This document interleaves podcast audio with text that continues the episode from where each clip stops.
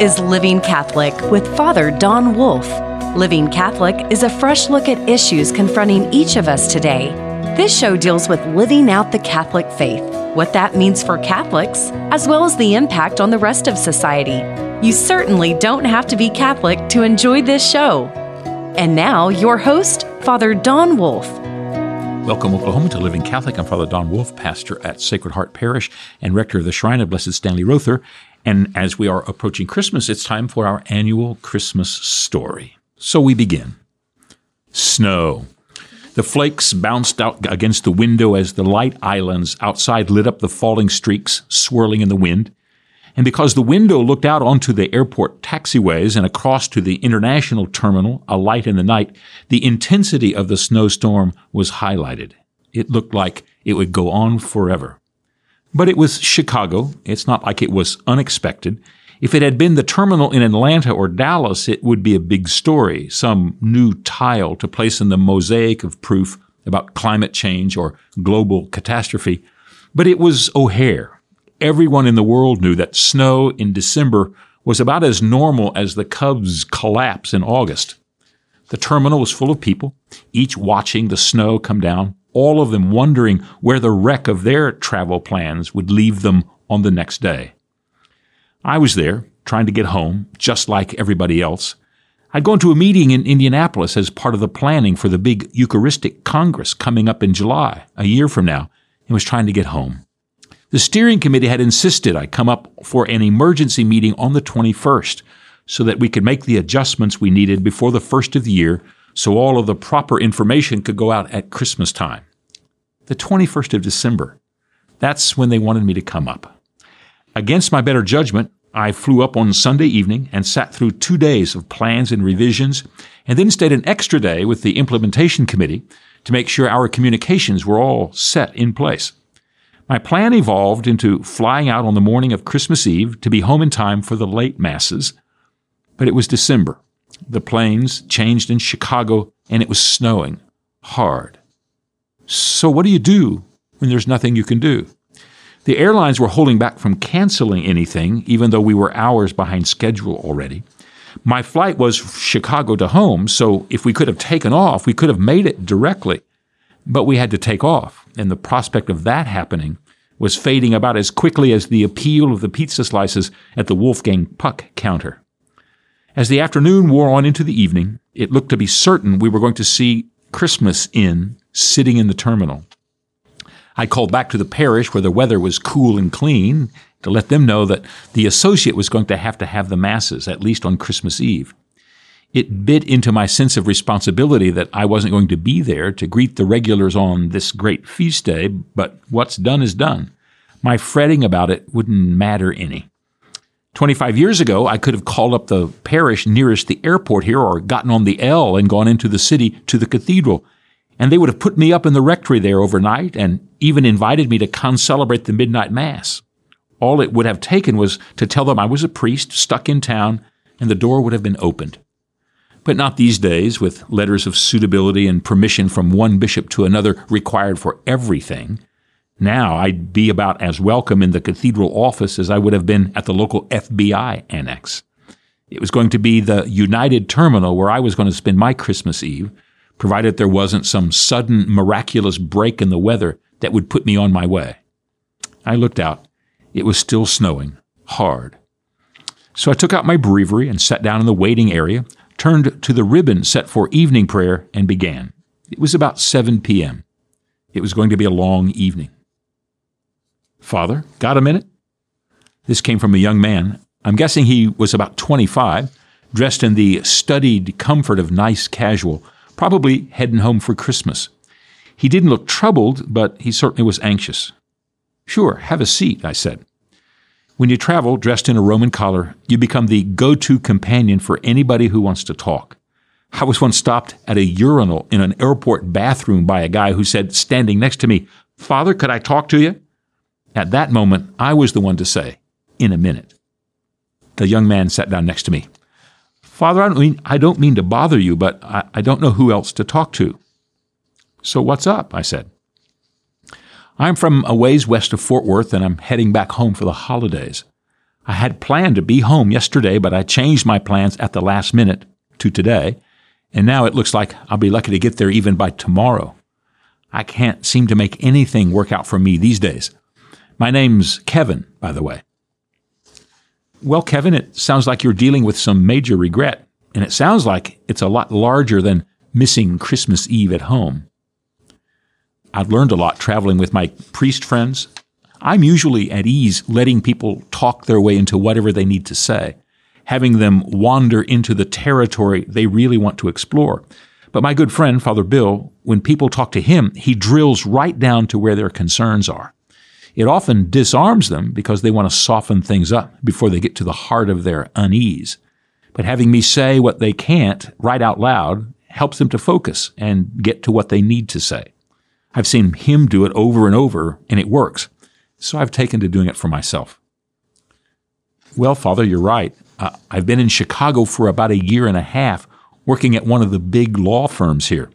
I have an apartment downtown, and I've made some friends here. It's been okay living here. I went to UT out of high school and then on to law school at Notre Dame.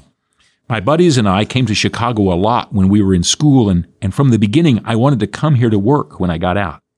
So when I finished and passed the bar and then got hired, I felt like everything was falling into place. I got just about everything I had ever thought about. I moved up here, got to work, found me a place, and pretty much got started. It's been hectic.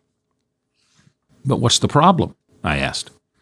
There are ages of crisis and indecisions at every man's life. They usually cluster around the moments when some distinction has to be made. At 15, you have to decide whether you're going to be like your parents or different than them. At 20, you have to decide where your life is going to take you. And at 25, you have to decide if your life is going to sustain you. It sounded like Kevin was at one of those crossroads.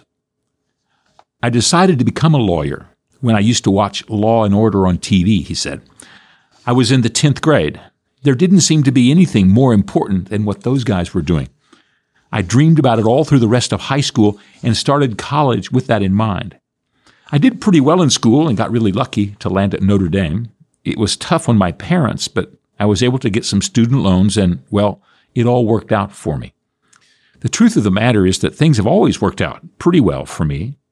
I did okay in high school and went to UT, but it wasn't that tough to get in. I started out in economics, but I wasn't all that interested in all the math that it took.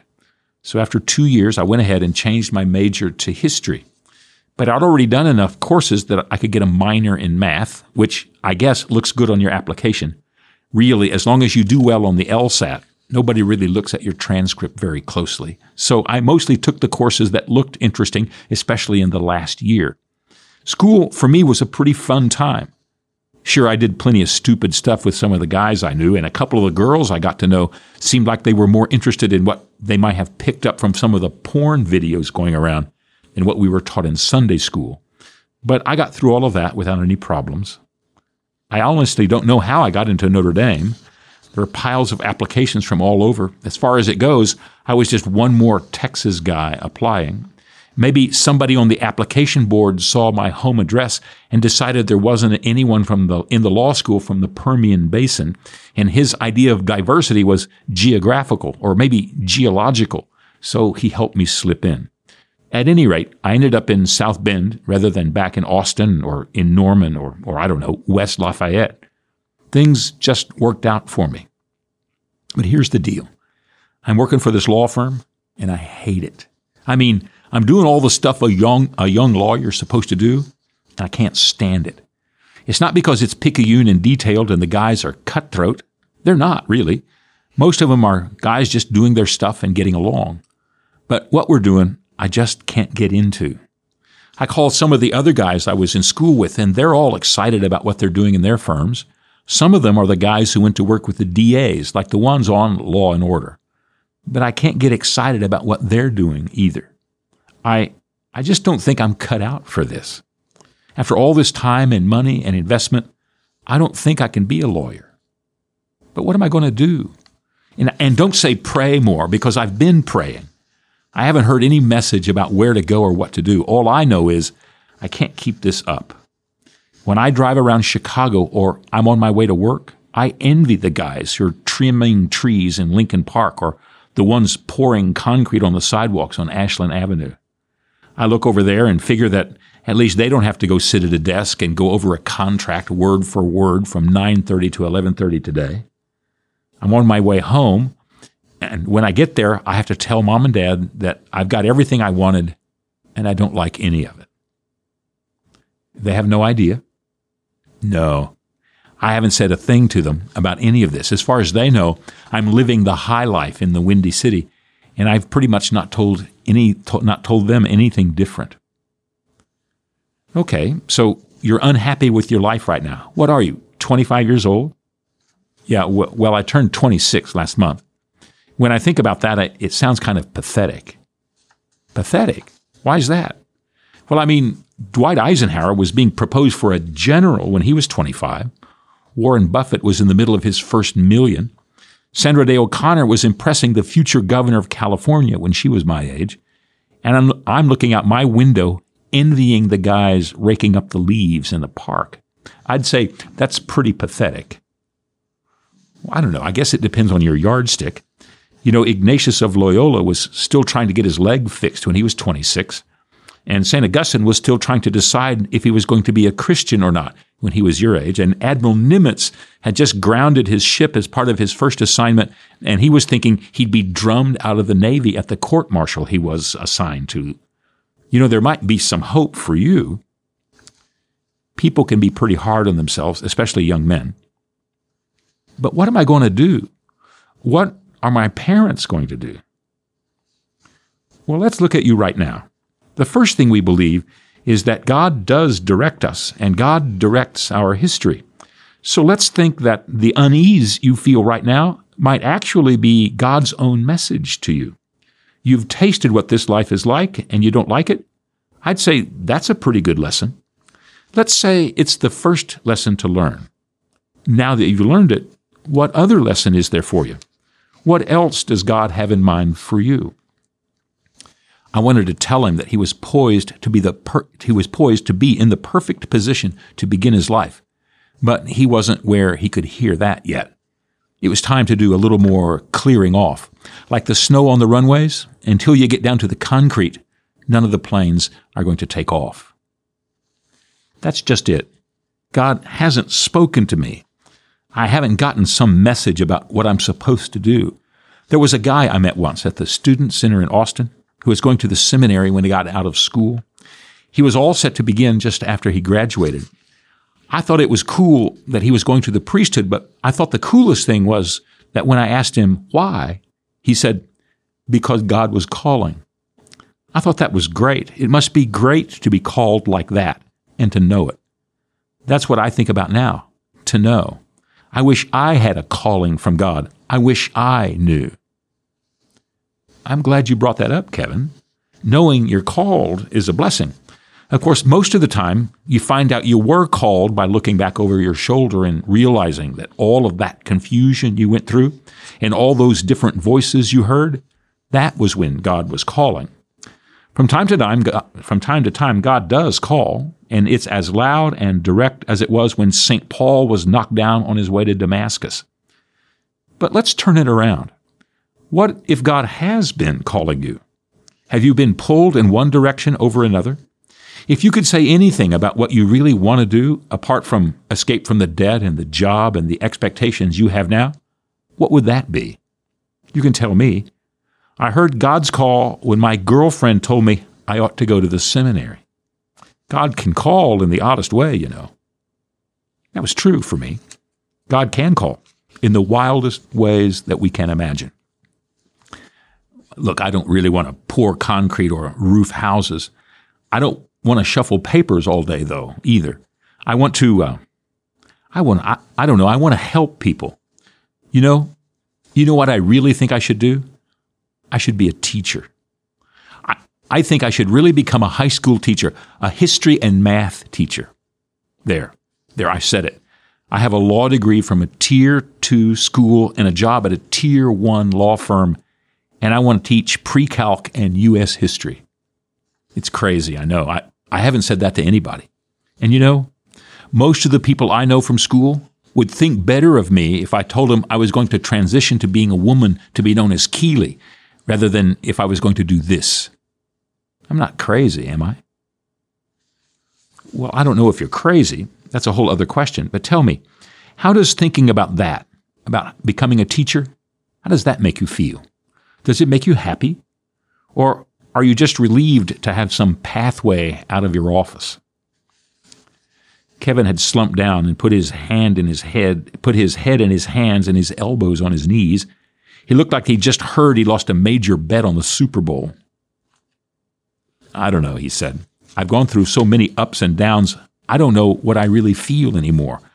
I think about it and decide it's what I'm going to do, and, and I feel excited, and then I think about student debt and what my parents say about me being a lawyer, and then I get depressed.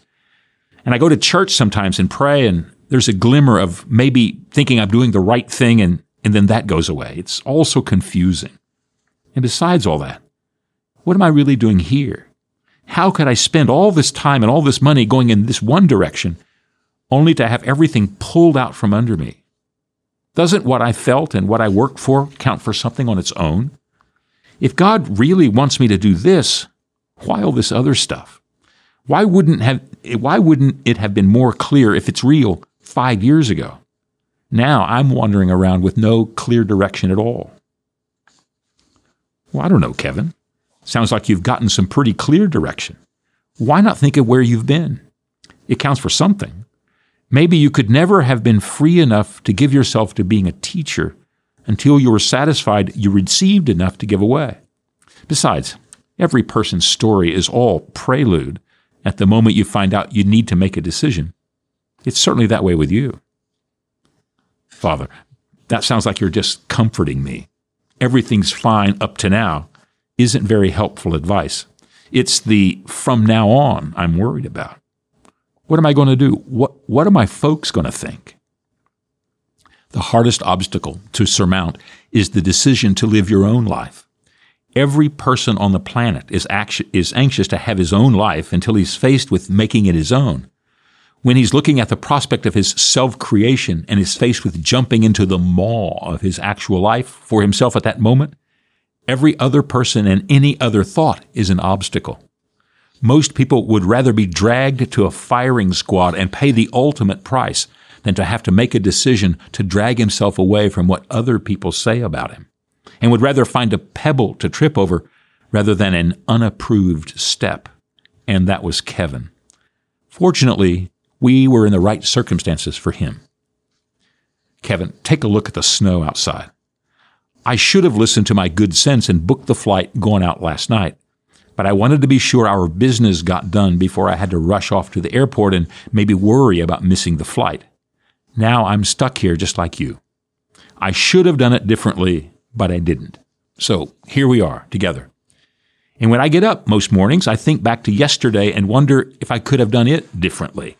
Sometimes I wake up and wonder if I shouldn't have gone ahead and married that girl from my chemistry class my first year in college. But I didn't. I took my path, the one I was led to. It's what we all do. We can't go back to where we started as if it were an option. There, there are no do overs. We live life face first and we bang into the barriers of life with our nose first. And there's no other way to live. This is it. And now, because of what we decide, we're here waiting for this snowstorm to pass. We're waiting on God. You're waiting on God to give you a message. It seems to me He's written it out loud and clear. It's like the angels to the shepherds on Christmas night. Everybody else who knew what they wanted and knew what God had decided, they were in bed with the windows closed and the doors barred. The shepherds were out in the fields keeping the wolves away. So they heard what the angel said. Apparently, nobody else did. Why not consider yourself a Christmas shepherd? God shouts in all kinds of ways, even through the snow. Isn't there someone who can tell me for sure? He said, Couldn't I get someone to let me know finally that it's the right thing? Kevin was resisting. He knew I'd said something that was true. And then he said, Father, th- there's this girl I know. I'm not sure what she's going to think about me changing things. Kevin had heard what he needed to hear. We talked for a few more minutes. I said a prayer over him and he got up and moved on down the terminal. These kinds of moments, they're always temporary. I have no more idea what my words contributed to his life than if he had remained a stranger and I had sprinkled him with holy water as he walked by with his ticket out. But the gifts you give on Christmas Eve count in the giving. Even if you don't know how they'll be received, they're worth giving. I got up for a minute to stretch my legs. I went over to the window to watch the snow fall. I opened up my breviary again and began with the refrain He comes in splendor, the King, who is our peace. The whole world longs to see him. Amen to that, I say. Amen to that. Back in just a moment.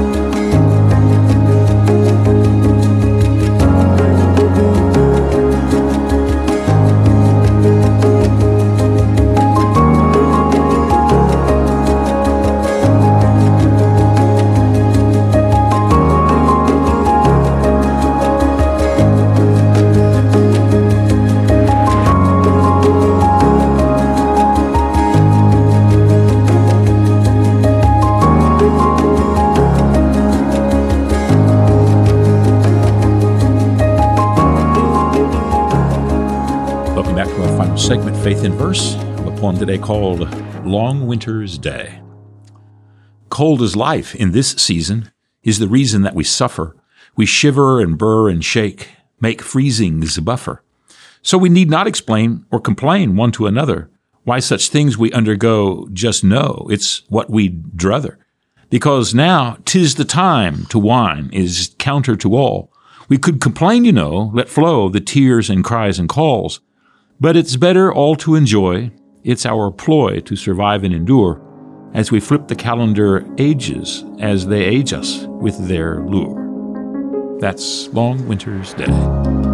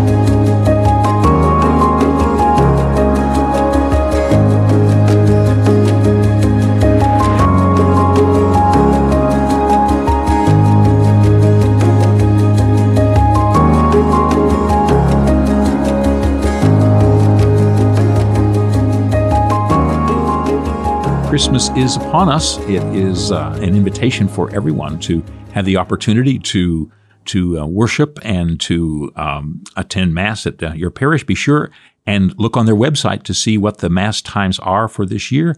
I hope that in the year to come that we can all um, be together again, and I look forward to being with you. Living Catholic is a production of Oklahoma Catholic Radio. To learn more, visit okcr.org.